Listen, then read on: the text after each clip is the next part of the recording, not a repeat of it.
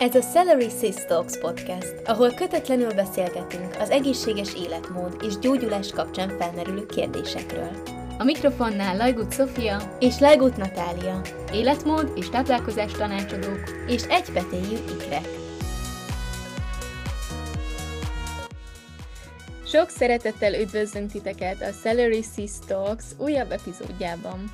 Ezt a podcastet meg tudjátok hallgatni Spotify-on és Apple Podcast-en is, és meg tudjátok nézni a YouTube csatornánkon. Kövessetek be, hogy a következő részekről is kapjatok értesítést.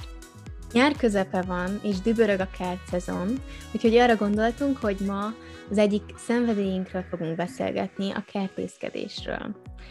Nem véletlenül, hogy ezt a témát választottuk, ugyanis sokan nem tudják, hogy a kertészkedés és a saját termények fogyasztása egy nagyon erős gyógyító gyakorlat. Ez a harmadik kertszezonunk, és rengeteg tapasztalatot felhalmoztunk ez idő alatt, amit szeretnénk nektek átadni, hogyha ti is belevágtok a kertkalandba, akkor előnyel induljatok hozzánk képest. Ha már a kertkalandot említed, ez volt a, az a könyv, a Kertkaland című, amely az alapokat megtanította nekem, és segített elindulni a kertészkedés útján. A Kertkaland című könyvet Dóra Melinda Tünde írta, és bármelyik könyvesboltban megtaláljátok szerintem. Már egész fiatalon eldöntöttük, hogy szeretnénk megtanulni, hogyan tudunk élelmet termeszteni magunknak, és akár az a végcél az lenne, hogy önellátók lehessünk. Ezért én elmentem a kertészmérnöki egyetemre, hogy megtanuljam, hogy hogyan kell ezt jól csinálni. Sajnos ez hatalmas csalódás volt ebből a szempontból, mert mikor valóban oda kerültem, hogy lett saját kertem, és elkezdtem kertészkedni, azt, amit az egyetemen a három év alatt tanultam, semmit nem tudtam abból használni, és ez a könyv, amit most említettél, Natali, ez a kertkaland könyv volt az, ami az első lépésektől kezdve megtanította, hogy hogyan kell egy magot elvetni, és aztán növényi felnevelni. Mindenképpen szeretném megemlíteni a fő inspirációnkat a kertészkedésre. Ez pedig nem más volt, mint Anasztázia, akiről az Oroszország zengő cédrusai című könyvsorozatban olvashattok. Az első kötet címe is Anasztázia, szóval így könnyen megtaláljátok. És Anasztázia beszélt sokat arról, hogy mennyire fontos növényeket nevelni, megtermelni a saját élelmiszeredet és beszélt arról, hogy milyen hatással van a kertészkedésnek az emberre, hogy a növények kialakítják a szeretet terét a számunkra, és hogy hogyan gyógyítanak minket. Na, de a pozitív hatásokról fogunk még beszélni. Előbb meséld el, Szofi, hogy neked hogy indult ez az egész kertkaland? Ami az első lecke volt számomra, hogy az elképzelés az egy kicsit mindig más, mint ami a gyakorlatban megvalósul, és nem csak ez a kertkaland könyv, hanem a Gája kertják könyv is inspirált minket, és ez a könyv igazából a permakultúrás termesztésnek a bibliája. És én úgy gondoltam, hogy mindenképpen ezek az elvek alapján szeretném majd a kertemet művelni, egy hektárom. És amikor oda kerültem, hogy elkezdtem valóban kertet művelni, rájöttem, hogy ez az egy hektár, ez rengeteg. Egy zöldséges kerthez nem kell egyáltalán közel sem ekkora terület. Persze jó, hogyha van nagyobb terület, mert az abból a szempontból szabadságot ad, hogy akár rengeteg tököt lehet termeszteni, sokkal több paradicsomot, de most még ne szaladjunk ennyire előre. És ezeket a permakultúrás elveket hosszú távon lehet csak kialakítani, szóval ez nem olyasmi, hogy most egy-egy szezonra akkor te úgy kertészkedsz, mint egy hanem, hanem konkrétan ezt a permakultúrás kertet fel kell építeni, mert az az alapelve, hogy utánozza azt, ahogy a természetben viselkednek a növények, például egy erdőben milyen szintek vannak, um, hogyan hasznosítják egymás tulajdonságait a növények, és ezt próbálják áthelyezni a kiskerti közegbe. És mikor én elkezdtem kertészkedni, akkor rájöttem arra, hogy ezt csak hosszú távon lehet kialakítani, viszont tudtam, hogy ez a kert, ahol most elkezdtem művelni, azt csak pár évig fogjuk használni, és így inkább azon volt a fókusz, hogy, hogy elkezdjünk zöldségeket termelni. Az első évben rengeteg magot vettem, nagyon-nagyon sokféle magot, úgyhogy anélkül, hogy tudtam volna, hogy, hogy ezek a magok egyrészt ki fognak-e jönni ebből a földből, ahol éppen mi vagyunk. Elvetettem rengeteg olyan magot, ami végül ki se jött, mert vagy a talajunk volt tápanyagszegény, vagy vagy nem teremtettem meg a megfelelő környezetet a számukra. Például a spárga mag volt ilyen, ami ki se jött a földből, és a hagyma mag, mert akkor még nem tudtam, hogy minél apróbb egy mag, annál gyorsabban elveszíti a csirázási képességét, és valószínűleg az már egy lejárt magozzacskó volt, és hiába vetettem el, nem jött ki semmi belőle. Első évben nem tudtam még, hogy milyen talajjal állok szemben.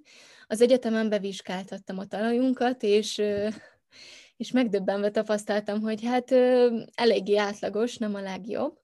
Ezt mondta is a, a tanárom, hogy, hogy azért itt javítani kell a dolgokon, és utána ezt igazolta is az, hogy mikor elkezdtem termeszteni, nem, nem töltöttem a talajt tápanyagokkal, egy kis komposztot adtam csak hozzá, és nem mulcsoltam, de a mulcsolásról majd nem sokára még fogunk beszélni. És például az uborka növényem, az így ekkorára nőtt meg, volt rajta egy darab virág, de semmilyen termés.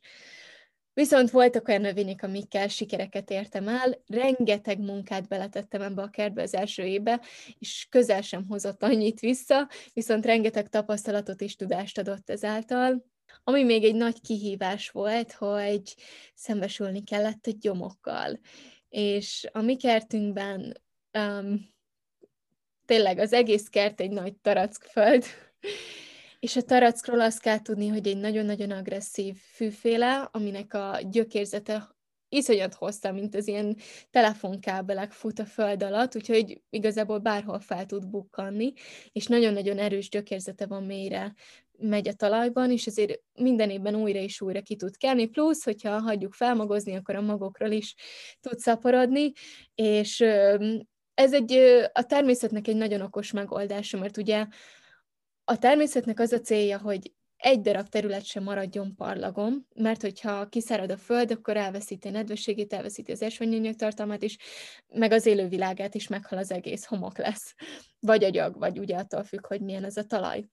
Ezért vannak ezek a fajta fűfélék, amik nagyon gyorsan be tudják népesíteni azokat a területeket, amiket nagyon sokáig bolygattak, és ugye ezt a területet szántották minden évben, ezért újra és újra bolygatták a talajt, és, és nagyon át tudott szaporodni a tarack, és mivel, hogy mi természetes módon kertészkedünk, nem használunk gyomírtószereket, ezért erre megoldást kellett találnunk.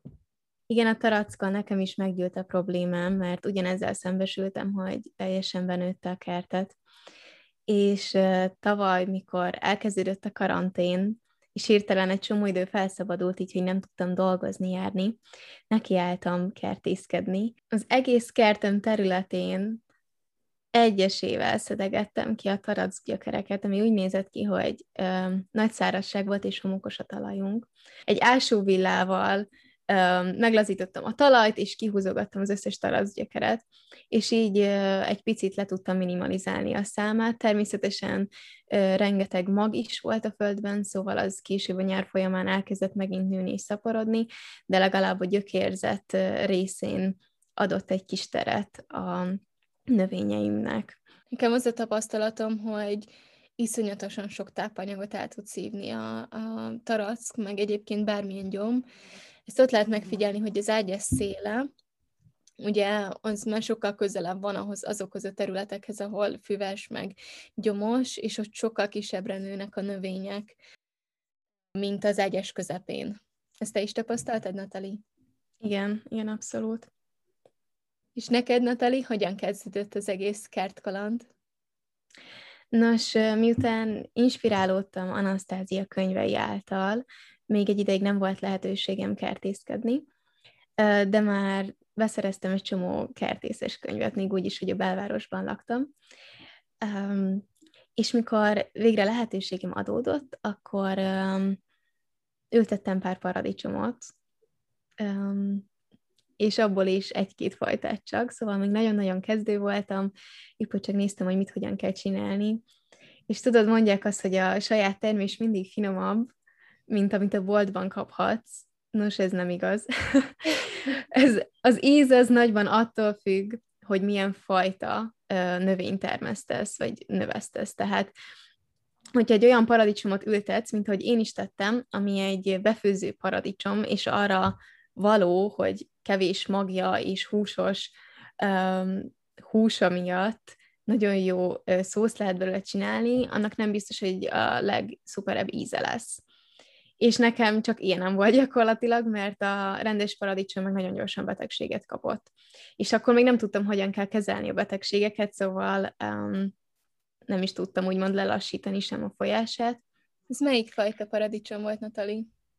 I- igen, ez a roma paradicsom volt, um, ami ráadásul azon kívül, hogy szinte teljesen íztelen, még nagyon későn terem is. Tehát gyönyörű növényeim voltak, rengeteg roma paradicsom, rengeteg bogyóval, és um, ilyen szeptember közepéig végéig zöldek voltak. Úgyhogy um, a következő évben már nem ültettem roma paradicsomot egyáltalán, um, és a kisöcseim panaszkodott, hogy nem volt koktélparadicsom, úgyhogy um,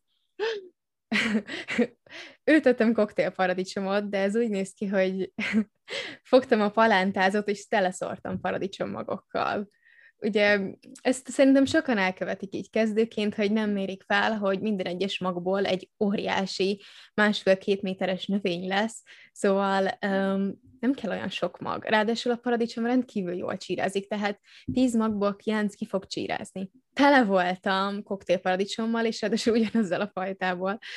Um, emlékszel, hogy neked is adtam, meg így adtam el az embereknek a palántákat, de még így is rengeteg volt, de sajnáltam őket, úgyhogy én kiültettem őket, mind körülbelül 60 paradicsomon volt így, és ezen kívül csak ökörszív volt, amit kaptam palántaként, tehát ezt nem magam ültettem. De amúgy sikeres lett, tehát gyönyörűen megnőttek, már július közepén két méteresek voltak, tele voltak virággal, tele voltak terméssel, és rengeteg koktélparadicsomunk lett, Um, ami nekem egy negatív élmény volt, az az, hogy um, megérkeztek a poloskák, és egy kicsit tönkretették a kertélményt. Most jut eszembe, hogy nekem első évben nem is igen volt paradicsomom, mert ugye ezt nagyon-nagyon sok kezdő elköveti, hogy egyrészt nem megfelelő talajba palántázunk, én kerti talajba ültettem, vagy hát vetettem el a magokat, a paradicsom magok egyébként tudjátok, iszonyat picik, és, és mint már mondtad, Natali, hogy azért lehet bőven ebből szórni, és egyrészt ezek a talajok, hogyha nem kifejezetten palántázó földet készítesz, hogy veszel készen, vagy, vagy virágföldet, akkor ezek nagyon gyakran fertőzött talajok, és, és ezért sokkal inkább hajlamosak a palánták a palántakidőlés betegségre. Ráadásul a másik hiba, amit el szoktak követni, és én is elkövettem, az a túlöntözés, ami szintén kedvez a gombabetegségeknek, ami ugye ezt a palántakidőlést okozza, vagy ugye a kevés öntözés, amikor ugye meghalnak a, a palánták, és a harmadik hiba, amit el lehet követni, és én elkövettem a palántázás során, hogy nem kaptak elég fényt. Ugye mm, a mi házunk egy völgyben van, és főleg tavasszal, ugye, mikor ez az egész palántezes folyamat indul, még nem süt be annyi nap, és nyilván egy ablak alá tettem be, nem is a, csak egy keleti ablak alá tettem be a palántákat, és nagyon megnyúltak. És ilyenkor, mikor a palánták megnyúlnak, ugye a fény felé nyújtózkodnak, akkor még inkább ki vannak téve a, palántakitőlést okozó gombabetegségnek, vagy, vagy ugye gyengébb a palánta alapból, és, és könnyebben megbetegszik, vagy, vagy elpusztul. És, és ugye megnyúlik egy irányba, úgyhogy ö, idén már ezt a megoldást csináltam a paradicsompalántákkal, hogy egyrészt a, a déli ablakhoz tettem őket, másrészt tettem egy alufóliát, kiterítve a másik oldalukra, és így az visszaveri a fényt a másik oldalról, ugye szoba felől, és akkor nem lesz az, hogy egyik irányba megnyúlnak. Az is megoldás, hogy valaki ugye fordítgatja őket, azt hiszem, Natali, te is pontosan ezt csináltad. Ide mondjuk nekem már annyi volt a, a előrelépés, hogy már kifejezetten lámpával világítottam meg őket felülről, és úgy nagyon-nagyon szép, erős, gyorsan megnövő palántáim lettek. Nekem első évben nem is igen volt paradicsomom. Volt körülbelül kettő vagy három paradicsom növényem, azt is vásárolt palánta, és azokon is volt fejenként mondjuk maximum három-öt gyümölcs.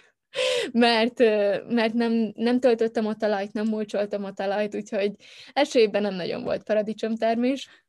Most ezt így furcsa visszagondolni, mert van, nem tudom, 90-80 palánta, paradicsom növény, most már nem palánta a kertben, és el is felejtettem, hogy első évben ez, ez egy totális kudarc volt. Igen, amúgy az első évben én is orbitális hibákat követtem el. Tehát, mint említettem, nem tudtam megállítani a betegségét a ökörszív paradicsomjaimnak, és azért volt, mert nem tudtam, hogy le kell venni a sárguló leveleket, ott hagytam. A poloskákról se tudtam, hogy ők amúgy bántják a paradicsomokat, nem bántottam őket. Így... Úgyhogy ezeket tényleg nagyon vicces visszagondolni hogy milyen hibákat lehet elkövetni. De ha gondolod, akkor beszélgessünk egy kicsit a palántázásról, mert szerintem ez nagyon fontos, hogy mikre kell odafigyelni. Sok hibát megemlítettél, hogy mit lehet elkövetni a palántázás közben, amit el is követtél, Úgyhogy szeretném így összefoglalni, hogy mire kell odafigyelni, hogyha úgy döntesz, hogy saját palántákat készítesz. Azokat a növényeket érdemes palántázni, amelyiknek hosszú a tenyész ideje, például a paradicsom, a paprika, és azokat, amelyeket így még a meleg idő beállta előtt el tudsz indítani. Ilyenek az uborka, a cukkini, a tökök. Um, amit érdemes leghamarabb, az a paradicsom és a paprika, tehát ezt már akár februárban, márciusban el lehet vetni, azonban arra kell nagyon odafigyelni, hogy ezeknek a palántáknak rengeteg fényre és melegre van szükségük. Tehát, hogyha nem kapnak elég fényt, akkor megnyúlnak, főleg, hogyha elég meleget kapnak. Hogyha kicsit hűvösebb maga a helység, ahol vannak, és kevés a fény, akkor kevésbé fognak megnyúlni, de hogyha egy meleg szobahőmérsékleten vannak, és kevés a fény, akkor szinte biztos, hogy megnyúlnak, gyengék lesznek, ahogy említetted is, sokkal könnyebben megbetegszenek, és nem lesznek erős palántáid az induláshoz. Viszont szerencsére van pár módszer, amivel ezt lehet korrigálni. Tehát, hogyha nem tudod megoldani, hogy déli, délnyugati fekvésű ablakban, üvegházban, vagy mesterséges világítással megold a fényigényét ezeknek a palántáknak, és egy picit kevesebb a fény, mint az ideális lenne, akkor naponta kell forgatni őket, hogy mindig ellentétes irányba legyenek a fénytől, mert a felé fognak mozogni, a felé fognak nőni.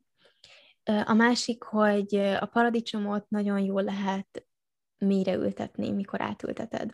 Tehát mikor érdemes palántázásnál egy kis cserébe szétszórni az összes magot, amit szeretnél.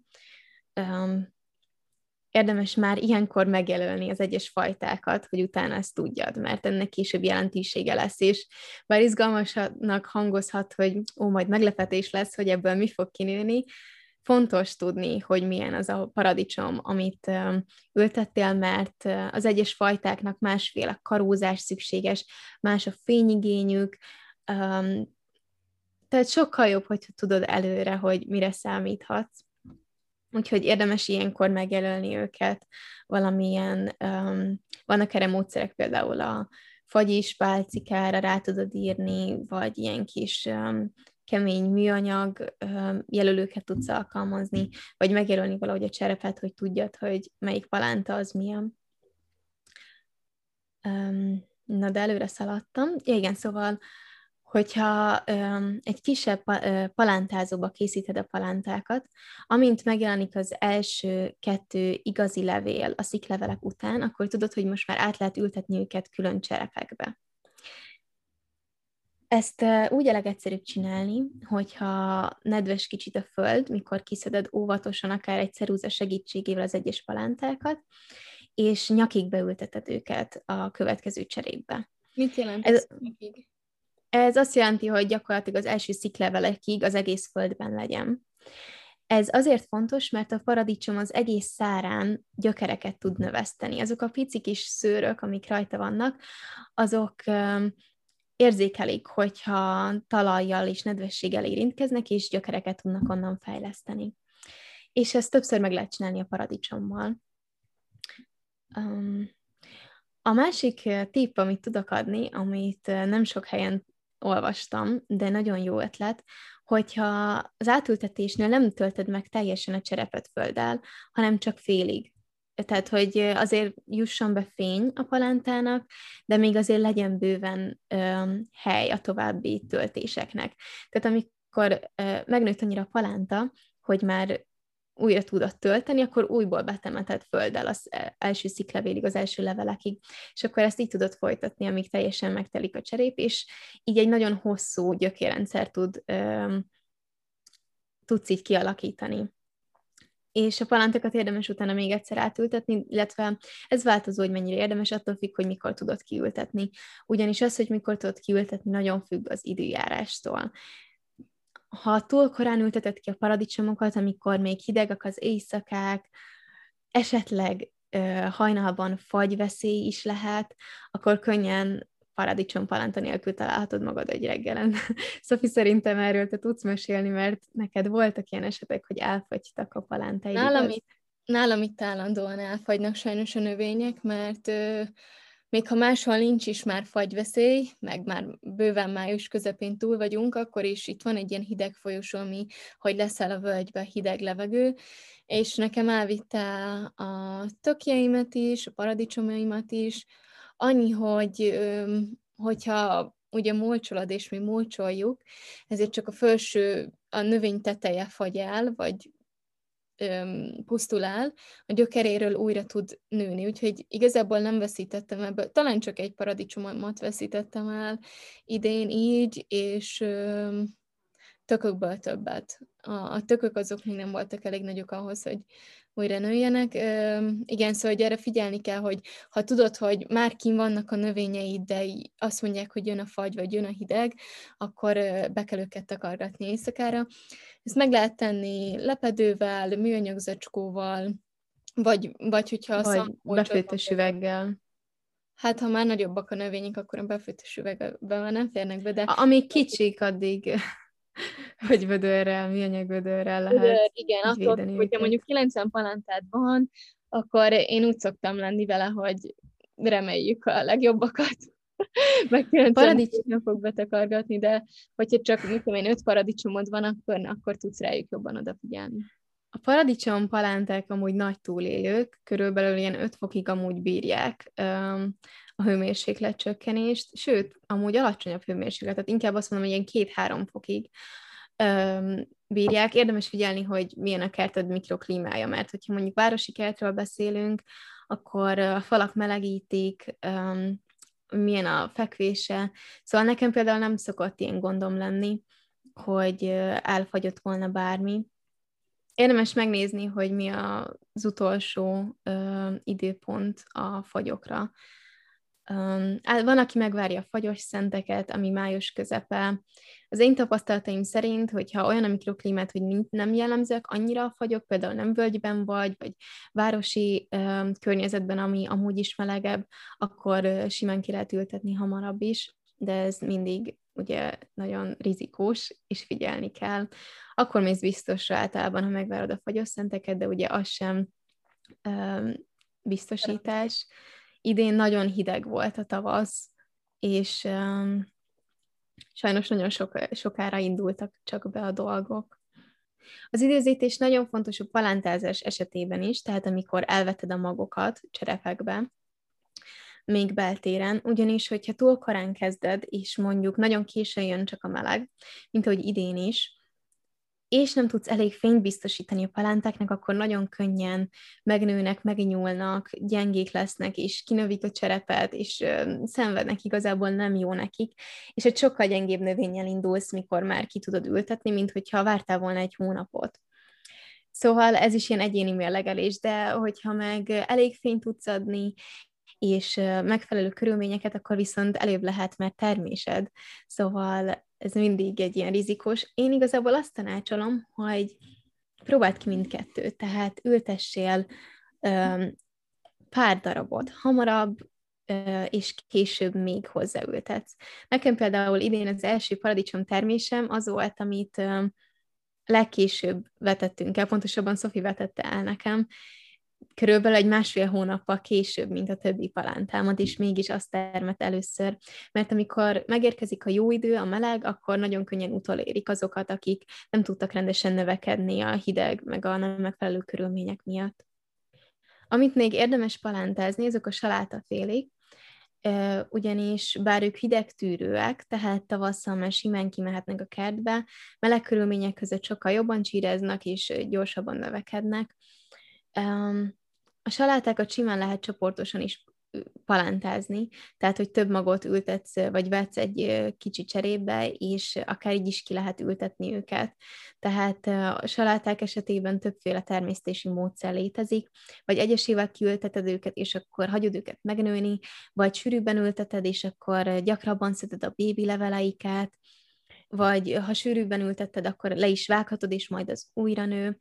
Én, amit szeretek a saláták esetében, az az a módszer, hogyha ö, folyamatosan szüretelem őket, mindig a külső leveleit leszedem, és így ö, van lehetősége nőni is, és egy idő után így megnő egy ilyen hosszú szára lesz, de folyamatosan tudsz enni róla.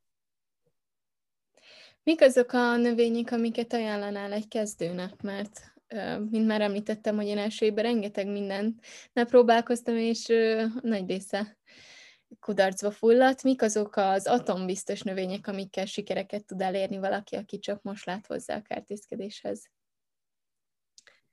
Hát szerintem az első a paradicsom, mert hogy annyira nagy túlélő. Ezen kívül szerintem fűszernövényekkel meg lehet próbálkozni. Bazsalikom, oregano, koriander, petrezselyem, um, rozmarin, kakukkfű, menta, um, ezek, bár azt mondanám, hogy ezeket nem biztos, hogy feltétlenül érdemes palántázni, um, mert hogyha boltban megveszed palántaként, sokkal előrébb állsz, jársz. Akkor érdemes palántázni, hogyha különleges fajtákat ültetsz. Tehát például a bazsalikomból van többféle, mentából van többféle. Én általában mindkettőt szoktam, tehát palántázom is őket, meg bolti palántákat is kiültetek, de egy kezdőnek amúgy azt ajánlom, hogy bolti palántát ültessen ki. Például a bazsalikomok esetében, amikor ilyen cserepes bazsalikomot veszel a boltban, ott rengeteg növény van egy kis helyre összeültetve. És ilyenkor érdemes azokat szétültetni, és azok majd megbokrosodnak, hogyha megfelelően szüreteled őket. Erre az a módszer, hogyha úgy szüreteled őket, hogy nem feltétlenül csak a leveleket csípkeded le, mert akkor így csak nő egy, egy száron, és hosszú lesz, és gyenge, és eldőlhet, hanem hogyha lecsíped a tetejét gyakran. Mert a bazsalikum úgy nő, hogyha lecsíped a, a kis levélkezdemények fölött közvetlenül. Ezt, hogyha megnézel egy bazsalikom palántát, akkor észreveszed, akkor azok a kis levélkezdemények elkezdenek nőni, és bokrosodnak sokkal több szára lesz, és sokkal egy strammabb, dúsabb növényzeted lesz így. A zsalikomnál arra is fontos figyelni, hogy ne hagyjuk el felvirágozni, mert hogyha felvirágzik, akkor keserű lesz már a levél, és a magokra fog koncentrálni ugye a szaporodás, úgyhogy ezeket a virágkezdeményeket érdemes mindig-mindig lecsípni, már Igen. látjuk, hogy úgy, úgy formálja őket. Ezért, ezért is érdemes így szüretelni őket. Um, ez amúgy a legtöbb növényre igaz, hogyha teheted, akkor ne hagyd felmagzani um, a fűszernövények esetében és a saláták esetében. A saláták akkor szoktak felmagzani, mikor jön a nagyon nagy meleg, tehát ezért érdemes ezt már korábban kiültetni, hogy ezt a tavaszi szezont úgymond meg tud ragadni a saláták esetében, mert hogyha elkezd felmagzani, akkor megkeseredik és élvezetetlen lesz. Ami szerintem még egy atombiztos növény, amivel érdemes próbálkozni, ez a hagyma. De nem magról, mert apró a magja, és hát nekem még magról mm, nagyon kevésszer jött ki hagyma, viszont ez a dughagyma, amit YouTube-on látszik a képen is, ja, így, így mutatom. szóval, hogy, hogy ezek az apró dughagymák, amiket meg lehet venni akár a kertészeti boltban, vagy, vagy a barkácsboltban is, ezeket nagyon könnyen csak bele kell dugdosni a földbe, mehet rá a molcs, és kevés víz kell nekik, viszonylag kevés tápanyag, és frissen is lehet majd zölden kiszedni, vagy megvárhatjuk, hogy majd utána befejesedjen. Ugyanez vonatkozik a fokhagymára is, azt is érdemes így duggatni, ősszel, és a következő nyáron gyakorlatilag lesz fokhagymád, és alig kellett valamit csinálnod vele. Ami még nagyon egyszerű kezdőként, az a csíráztatás, illetve a mikrozöldek nevelése. Ezt akkor is tudod, hogyha nincsen kerted, sőt, igazából a csíráztatás esetében még egy napos ablakra sincs szükséged, úgyhogy azt nagyon-nagyon ajánlom, hogyha még eddig semmit nem termesztettél, vagy nincs lehetőséget kertet kialakítani, hogy legalább csíráztas, vagy mikrozöldeket növesszél, mert ezekben a csírákban óriási gyógyító erő rejlik.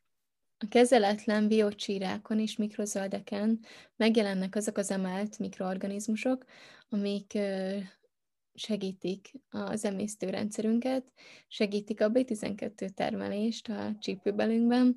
A csirában ott van még a növény összes ereje, ami koncentrálva, és ezt mind-mind igazából magunkhoz tudjuk venni, hogyha ilyen formában fogyasztjuk a növényt. Akkor beszéljünk arra, hogy mik az előnyei még a kertészkedésnek. Azon túl, hogy ez egy fantasztikus élmény, Ugye nagyon nehéz manapság már vegyszermentes élelemhez hozzájutni. A nagyipari mezőgazdaságban hihetetlen dolgokat használnak, és még az organikus termesztésben is elég sok vegyszer megengedett. Nem is feltétlenül így mondanám, hogy vegyszer, de például nehéz fémek megengedettek, és és olyan szerek, amik, amik szintén mergeznek minket valamilyen szinten. Ez a nehéz fém pedig a réz, amit elterjedten használnak a növényvédelemben, és ezt nem sokan tudják, hogy ezt a biogazdálkodásban is lehet használni.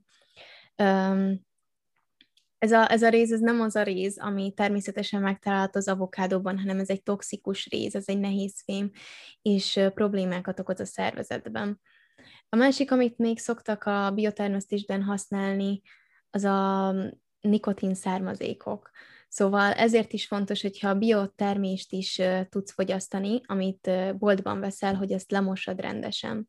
Anthony William elmondja, hogy amikor kertészkedünk, azzal tulajdonképpen egy aktív meditációt végzünk, amely során leföldeljük a testünket, a kertészkedés erősíti a szellemünket, fiatalítja a lelkünket, segít harmóniába kerülnünk a földanyával és a természetes ritmusával. Amikor kertészkedünk, akkor a természet hangjai is gyógyerejű hatásúak, tehát a madarak csiripelése, a méhek és darazsak zümmögése, a levelek között susogó szellő, a természet hangjai tulajdonképpen mind gyógyítják a lelket, még akkor is, hogyha ezt városi körülmények között végzed, és hallod az autópálya zaját, vagy a szomszéd éppen fű, füvet nyír, szóval még így is gyógyere, gyógyirejű hatása van ennek. És úgy is gyógyereje hatása van, hogyha végül nem tudod megenni a termést, vagy azért, mert nem termett, vagy azért, mert elpusztult, önmagában a, a kertészkedés cselekvése egy gyógyító cselekvés. Van, így van. Ráadásul a növények a kertben, a fák, a bokrok, a haszonnövényeid mind illatanyagokat, étereket bocsájtanak ki, amelyek szintén hatással vannak a lelkedre, és töltik őket. Hogyha kertészkedsz, hogy valaha volt lehetőséged ültetni bármit, akkor szerintem te is tapasztaltad ezt a hatást, amit a kert ad, hogy egészen felemeli a lelked, kizökkent a mindennapokból, feltölt teljesen, és én mindig úgy érzem, hogy a kertnek ilyen mágneses vonzó hatása van, tehát, hogy így hívogat engem, hogy gyere ki. Úgyhogy nehéz megállni néha. És ez a növény, amit ugye te magad termesztesz, az megismer téged. Minél hosszabb ideig van a kezeid alatt egy növény, annál hosszabb ideje van arra, hogy rád hangolódjon. Igazából Ezt nem tudjuk megmagyarázni, hogy hogyan működik, de a növények konkrétan meg tudják ismerni azt, hogy mi zajlik a testedben, mire van szükséged, milyen betegségekkel, tünetekkel küzdesz, és úgy állítják össze az alapanyagaikat, meg a gyógyhatásaikat, hogy ez számodra legoptimálisabb legyen. Úgyhogy érdemes kommunikálni a növényekkel, kapcsolódni velük, hálával fordulni hozzájuk, mert, mert minden szinten kapcsolódnak hozzád is ilyenkor. Igen, erről nem csak a Medical Medium beszél, hanem Anasztázia is kifejtette ezt, hogy a növények nekünk nőnek, nekünk teremnek, és ráhangolódnak a mi testi és lelki problémáinkra, tehát úgy alakítják a fitokémiai anyagaikat. Anasztázia azt mondja, hogy nincsen olyan betegség, amit ne tudna meggyógyítani a neked termett növény hogyha nyilván, hogyha megfelelő mennyiségben, meg pont azt termeszted, ami, de ebben szerintem óriási erő van. És ugye ezt tudjuk, hogy gyakorlatilag nincsen olyan, hogy gyógyíthatatlan betegség. Olyan van, hogy egy betegség már olyan fázisban van, vagy el, annyira előre haladott, hogy már nem lehet sokat tenni, de alapvetően nincs olyan, hogy egy betegség teljesen gyógyíthatatlan lenne, vagy ne lehessen segíteni rajta. És a növények és a növények birodalma ebben óriási szerepet kap. Ha nincsen kerted, akkor is van módot kapcsolni a növényekkel. Érdemes gyümölcsfákkal kapcsolódni minden évben, akár elmész egy szed magadra, vagy a nagymamád régi kertjébe, hogyha akár csak évente egyszer tudsz arról a fáról enni, már az hatalmas erővel bír, Érdemes almafákkal kapcsolódni, az almafáknak több ezer éves bölcsességük van, és ezt adják tovább generációról generációra. Mikor minden évben elmész ez a fához, meg fog téged ismerni, be is mutatkozhatsz neki. Itt sajnos a mi kertünkben nincsenek gyümölcsfák, viszont a környéken rengeteg van, és van egy hatalmas cseresznyefa, aminek isteni finom termése van, és első évben felfedeztük a fát, nagyon sokat tettünk róla, Második évben viszont már kapcsolódtam is hozzá, bemutatkoztam neki, um, elmondtam neki, hogy ki vagyok, és igazából megháláltam neki a gyümölcsöt, amit hoz. Ezáltal, hogy kapcsolódsz ezzel a növényel, ő információt fog gyűjteni rólad, és a következő évben is úgy fogja előállítani a termését, hogy csak te vagy az egyetlen ember, aki ilyen szinten kommunikál ezzel a fával, akkor számodra fogja készíteni a terméseit. Hogyha nincsen erre módod, hogy kapcsolódj a növényekkel, akkor a gyümölcszedés meditációval tudod ezt pótolni. A gyümölcszedés meditációt felmondtam, és megtalálod a honlapomon fruitfulsofia.hu per gyümölcsszedés, hogyha ezt beírod a, a Google-be, akkor ott fel tudsz iratkozni, és meg fogod kapni e-mailben a gyümölcszedés meditációt, amit tudsz hallgatni, és ezáltal is igazából az elmédben átélni ezt a gyümölcszedés élményét, ami csodálatos gyógyító erővel bír, bármilyen szorongás esetén, PTS-es, PTSD esetén, bármilyen lelki eredetű aggodalom, probléma esetén, vagy idegrendszeri tünetek esetén. Anthony elmondja, hogy ha életedben csak egyszer van lehetőséged bogyós gyümölcsöt szedni az erdőben, vagy bárhol máshol, annak már óriási hatalma van, ugyanis bármikor erre visszagondolsz, erre az egy alkalomra, már az gyógyítja a lelkedet. És um, ezzel én nagyon tudok azonosulni, mert én bármikor visszagondolok azokra az időkre, mikor a Mátrai erdőkben málnát szedtem, vagy csipkebogyót, szedret, um, szamócát, az mind um, tényleg csak, belegondolok, és iszonyúan feltölt, és tényleg ezek egy ilyen szakrális szent pillanatok, mikor erre lehetősége van az embernek.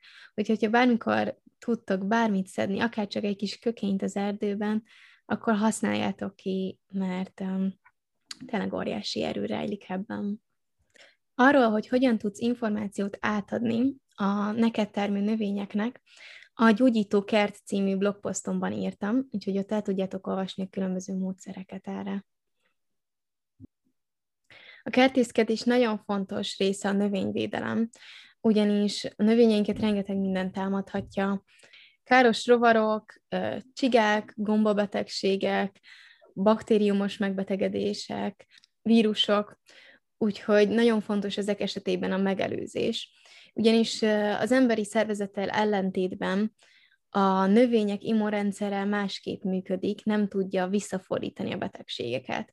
Tehát, hogyha egy növény már elkapott egy gombás, vagy bakteriális, vagy vírusos megbetegedést, ezt nem fogja tudni legyőzni. Az egyetlen, amit tehetünk, az az, hogy lelassítjuk a lefolyását, illetve hogyha megelőzzük ennek a megtörténtét. A gombabetegségek esetén egészen hatékony módszereket tudunk alkalmazni a megelőzésre.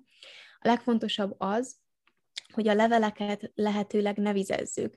Tehát nagyon fontos, hogy alulról öntözzük a paradicsomot, az uborkát, a paprikát, az ilyen növényeket, hogy a levelük gyorsan, hogy a levelük ne legyen vizes, mert a gombáknak nagyon kedvez a nedves környezet.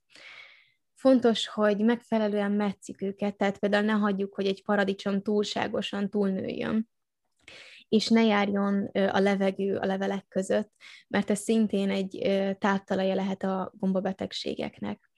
A harmadik, ami, amit tudunk tenni, az a mulcsol, mulcsolás, ugyanis nagyon sok uh, ilyen uh, gombaspóra, meg baktérium a talajban található meg, és hogyha az eső vagy a locsolás hatására ez a talaj felplacson a levelekre, akkor szintén uh, elterjedhetnek ezek a betegségek. Hogyha lefedjük a talajt valamilyen mulcsal, akkor ezt nagyban le tudjuk csökkenteni ennek a kockázatát. Természetesen ilyenkor is benne van a pakliban, hiszen a levegővel is jöhetnek spórák, illetve a vírusok esetében például a, az olyan rovarok, mint a tetvek is terjeszthetik, illetve a gyomok is veszélyt jelentenek ebből a szempontból, szóval ezért is fontos, hogy a gyomhelyzetet így karban tartsuk. Bár a gyomok írtása elég fárasztó tevékenység, megvan a haszna, és átalakíthatjuk ezt is egyfajta aktív meditációvá.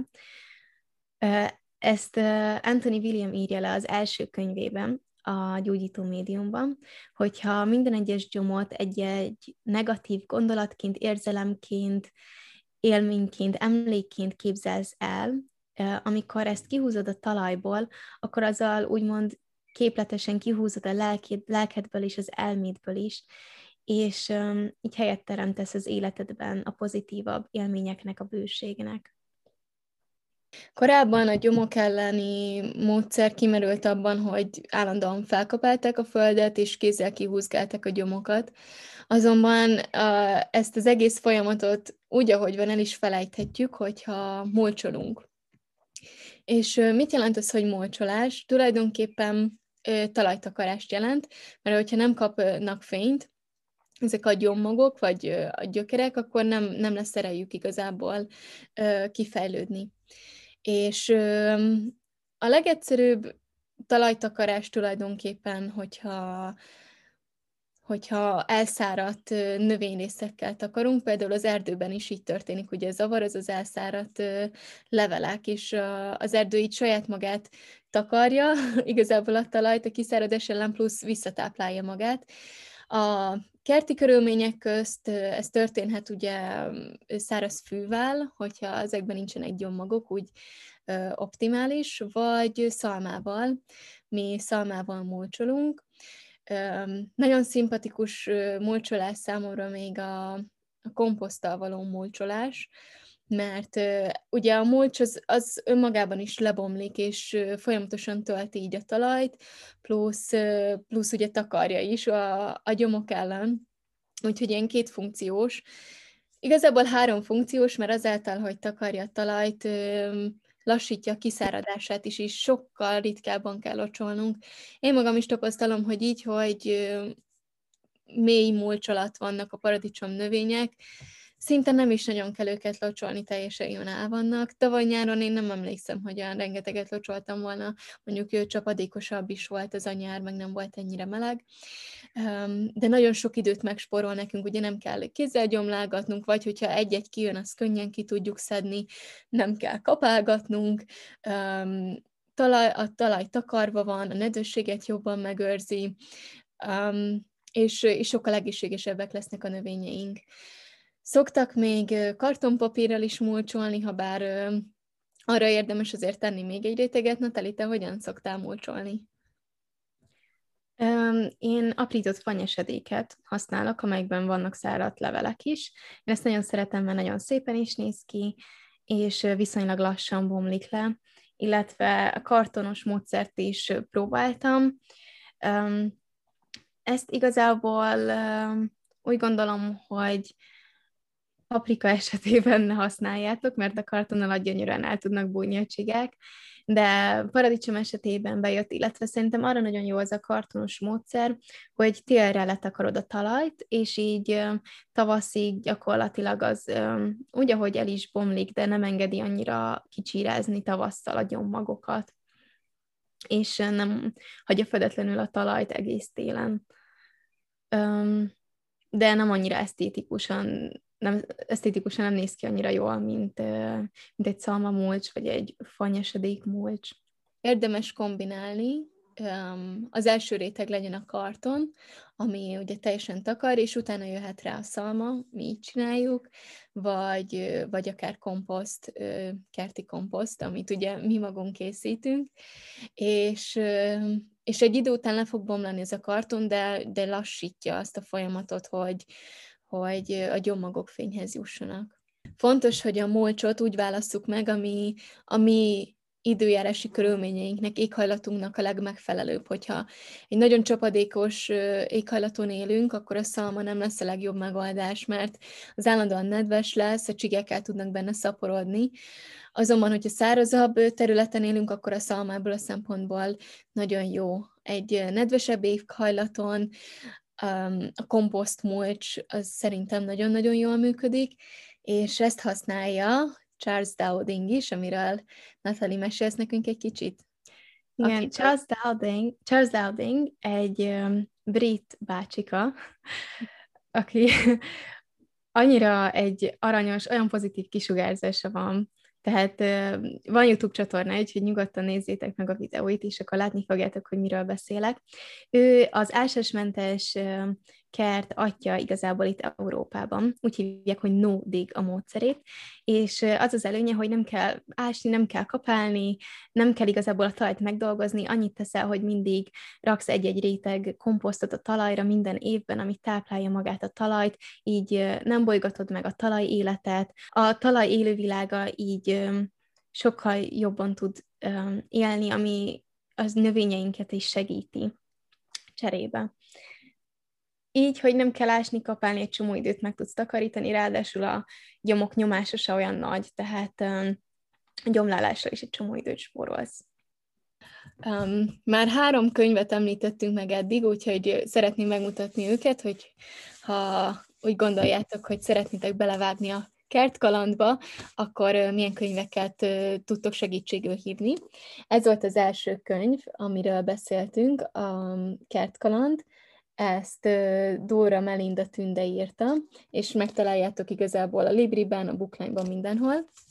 Ezt kezdőknek nagyon ajánlom, mert nagyon szépen levezeti minden egyes főbb növénynek a termesztési módszerét, hogyan kell palantezni, hogyan kell kiültetni, és nagyon olvasmányos, nagyon szuper könyv. A második könyv, amit említettünk, az a Gája kertje volt. Ez már kicsit ilyen haladóbb szintű, viszont ha valaki hosszú távban gondolkodik önállátásban, vagy, vagy olyan termesztésben, ami összhangban áll az élővilággal, akkor ez, ez egy alapkönyv, nagyon fontos. És a harmadik, akit említettünk, a Charles Dowdingnek a könyve, ez az ásásmentes biokert látszik. Nagyon imádom ezt a könyvet, és nem csak kertészeti tippek vannak benne, hanem mindenféle ilyen bioháztartási módszerek, amelyek amelyeket miket tudsz készíteni az általa termelt növényekből, virágokból. Um, ajánlom nagyon ezt a könyvet. Te hogy élted meg, Natalia, a fejlődésedet a kertészkedésben, hogyha összehasonlítod az első évedet mondjuk az idei évhez? Hát rengeteget tanultam, ez biztos. az első év az elég ilyen kezdetleges volt, és nagyon nem volt tudatos még. A második évben azonban talán úgy is mondhatom, hogy kicsit túlvállaltam magam, mert a karantén miatt egy csomó időm felszabadult, és hirtelen rengeteg mindent ültettem. Tehát, amint már említettem, volt egy 60 paradicsomom, 30 valahány paprikám, uborkáim voltak, cukinik, volt zöld babom, zöld borsot is ültettem, az nem sikerült, volt na, rengetegféle saláta növényem volt, eper, um, ami még eszembe jut, meg fűszernövények, um, illetve répát is ültettem, leveleskelt, hagymaféléket, padlizsánt, um, chili paprikákat, úgyhogy nagyon-nagyon sok minden volt, és um, nagyon élveztem amúgy ezt a folyamatot. Idén ugye nem volt már annyi időm, szóval próbáltam kicsit leminimalizálni, viszont amiben nem fogtam vissza magam, az a paradicsomfajta választás, ugyanis bekattantam, és 35 féle paradicsomot vettem. Köztük rengeteg színes paradicsomot van, fekete, lila, barna, piros, narancsárga, sárga, fekete-sárga, fekete-piros, lila, rózsaszín paradicsomom. Úgyhogy nagyon kíváncsi vagyok, hogy milyenek lesznek. A paradicsomok témájában a könyv, amit ajánlok, azt nem tudom megmutatni nektek, mert nincsen fizikai példányom belőle, de az interneten ti is el tudjátok olvasni. Ez a címe, hogy Epic Tomatoes, és Craig Houllier írta, aki egy amerikai paradicsom szakértő, és ráadásul az egyik leghíresebb amerikai paradicsomfajtát, a Cherokee Purple-t is ő nevezte el, és hozta be a köztudatba. Gyönyörű ez a könyv, amúgy nagyon szép illusztrációk vannak benne, rengeteg paradicsomfajtát leír a felhasználást, hogyan kell termeszteni. Tényleg nagyon ajánlom, hogy nézzétek meg, egy Google kereséssel igazából könnyen megtaláljátok, és ingyen el tudjátok olvasni. Szóval onnan is inspirálódtam így paradicsomfajták, paradicsomfajták választásában, és nagyon várom, hogy megkóstoljam őket, és kiderüljön, hogy melyik a legfinomabb. Egyelőre még csak a Sun Gold típusú koktélparadicsomot próbáltam ki, ami mondhatjuk úgy, hogy a leghíresebb hibrid paradicsom. Ez egy kicsi narancsárga koktélparadicsom, ami azért annyira híres, mert olyan édes, mint egy cukorka. És uh, sajnos hibrid, tehát nem tudsz uh, belőle magot fogni, illetve tudsz, de nem olyan lesz a növény, ami kinő, mint az eredeti. Ugye a paradicsomok esetében, illetve a legtöbb növény esetében megkülönböztetünk hibrid és szabad beporzású fajtákat. Ez azt jelenti, hogy a szabad beporzású fajtáknak, hogyha elmented a magját, abból pontosan ugyanolyan fog kinőni a következő évben is, míg a hibrid paradicsomokat keresztezik többféle paradicsomból, és hogyha újra elveted a magját, akkor az valamelyik nagyszülőre fog hasonlítani, tehát nem a szülőre, hanem valamelyik keresztezett paradicsomfajtára. Persze lehet ezzel próbálkozni, meg lehet az a próbálkozni, hogy egy-egy hibrid paradicsomot szabad beporzásúvá alakítsál így az évek alatt. A Sungold-dal is vannak ilyen próbálkozások, de csak kicsit közelíti meg a valódi dolgot, úgyhogy ez volt idén az egyetlen hibrid paradicsom, szinte az egyetlen, amit ültettem, az összes többi az hellum fajta, vagy szabad beporzású fajta. Egy kezdőkertész óhatatlanul szembesül a kártevőkkel, és azzal, hogy hogyan oldja meg, és szomorúan olvasom az internetes fórumokon, hogy, hogy mindenki egyből a vegyszerekhez nyúl, vagy az ilyen olyan um, nem éppen organikus megoldáshoz. Mi azonban ilyeneket nem használunk, és vannak olyan természetes eszközök, amik beválnak, például a, a gombák ellen szuper jó a poliverzum, ami, ami tulajdonképpen egyfajta gomba, viszont azáltal, hogy ezzel a gombával megfertőzzük a, a haszonnövényeinknek a gyökérzetét, az a, az a fajta gomba, ez egy jóféle gomba, de nem fogja engedni a káros gombák elszaporodását, mert ő, ő lesz itt az egyedüli uralkodó, és ezt most már évek óta sikeresen használjuk, mindketten. Um, a poloskák ellen, nekem a poloskák voltak a legnagyobb küzdelmem, Tavaly tönkretették szinte az összes paradicsomomat, mert ugye Natalitól kaptam rengeteg koktélparadicsomot, ugye, amit az előbb már mesélt, hogy, hogy náluk nagyon sok koktél volt, ez egyébként egy hibrid koktél volt, és kevés olyan paradicsomom volt, ami, ami az a nagyobb fajta, vagy húsparadicsom.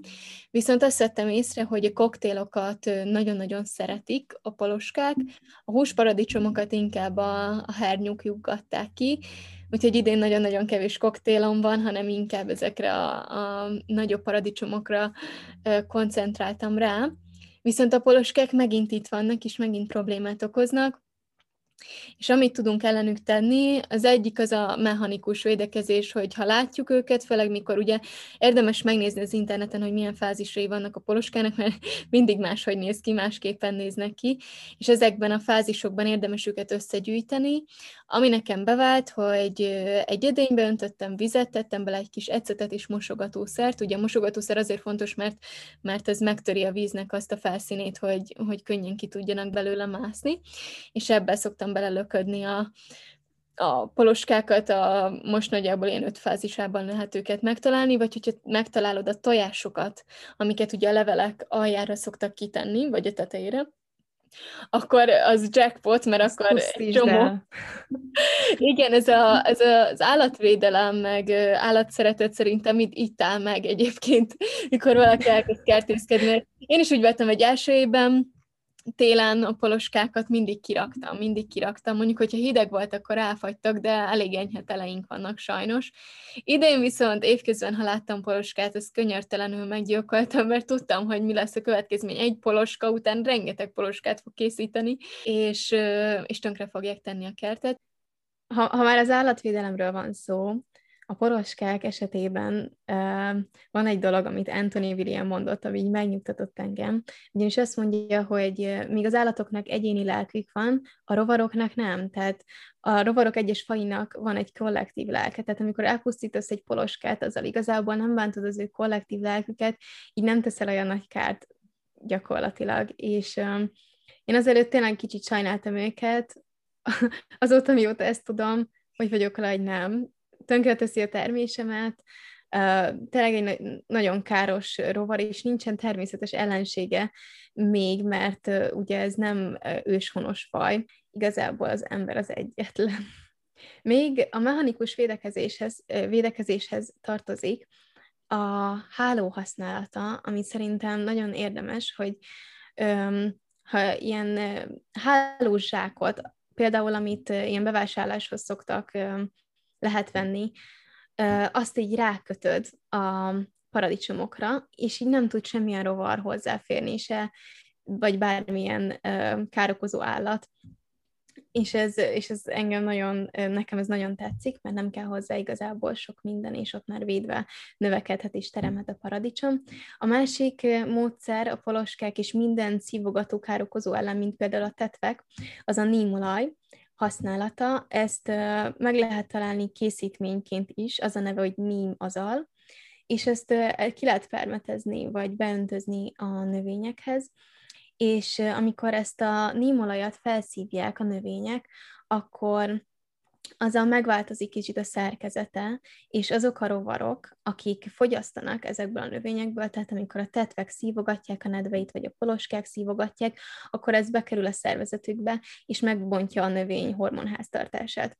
Ez azért szuper, mert ez egy olyan úgymond rovarítószer, ami szelektív, tehát a, a, a jótékony, beporzó rovarokat nem bántja egyáltalán, Fontos, hogy este permetezd ki, amikor nem repkednek annyira már, um, hanem csak azokat bántja, akik tényleg károsítják a növényt, és ezt rendszeresen meg kell csinálni, tehát érdemes hetente, két hetente, de nagyon szépen le tudja tisztítani a károkozókat a növényről. A káposztafélék esetében, mint amilyen a leveles kell is, ami nekem bevált, a némolaj mellett az a fátyolfólia használata, ami megakadályozza, hogy például a káposzta levke belepetézzen a levelekben. A fátyófóliát még tavasszal is és ősszel is érdemes használni, amikor lehűl a levegő, hogy kicsit melegebben tartsa a talajt és a növényeket. Tudom, hogy egy kicsit leterhelőnek érezhetitek ezt a rengeteg információt, ami a kerthez kapcsolódik, de mindenképpen érdemes belevágni, akár csak kicsiben elkezdeni balkonon termeszteni, vagy cserében otthon, és hogyha van lehetőséget, hogy legalább egy kis kerthez hozzájutni, akkor akár csak paradicsomot termeszteni, mert annyira rengeteget visszaad, és rengeteg mhm. segítség van az interneten, ezek a könyvek, amiket mondtunk, és meg lehet ezeket tanulni viszonylag gyorsan, és sikereket elérni a kertben. Igen, hogyha nincs is kerted, de van teraszod, vagy balkonod, akkor is érdemes, mert a legtöbb növénycserében is gyönyörűen lehet termeszteni. És nagyon fontos, hogyha kezdő vagy, akkor tényleg, ahogy Szofi is mondta, kezd kicsiben, egy-két növényel, két-három fajta növényel, ne vállald túl magad, amíg nem vagy már magabiztos a dolgokban, mert hogyha túlvállalod magad, és nem sikerül, akkor az egy kudarc élmény, és lehet, hogy elmegy a kedvet tőle, miközben hogyha nem vállaltad volna túl magad, akkor ez a kevés növény meg gyönyörűen termett volna neked, és jövőre ez erre tudsz építeni minden egyes évben.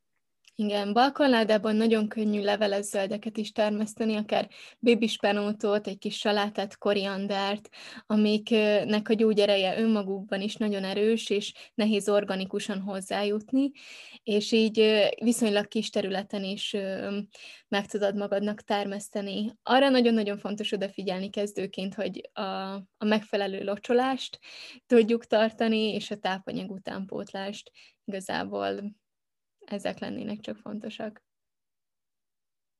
De akkor köszönjük, hogy itt voltatok a mai adásunkban. Remélem, hogy tetszett a téma. Van bármilyen kérdésetek a kerttel kapcsolatban, nyugodtan tegyétek fel hozzászólásban, és szívesen válaszolunk nektek. Köszönjük, hogy meghallgattad ezt a Celery Sis Talks podcast epizódot. Iratkozz fel a csatornánkra, és kövess minket a közösségi média felületeken. Megtalálsz minket a fruitfulsofia.hu és a naturallynatalie.hu weboldalainkon is. Találkozunk a következő részben. Addig is legyen szép heted!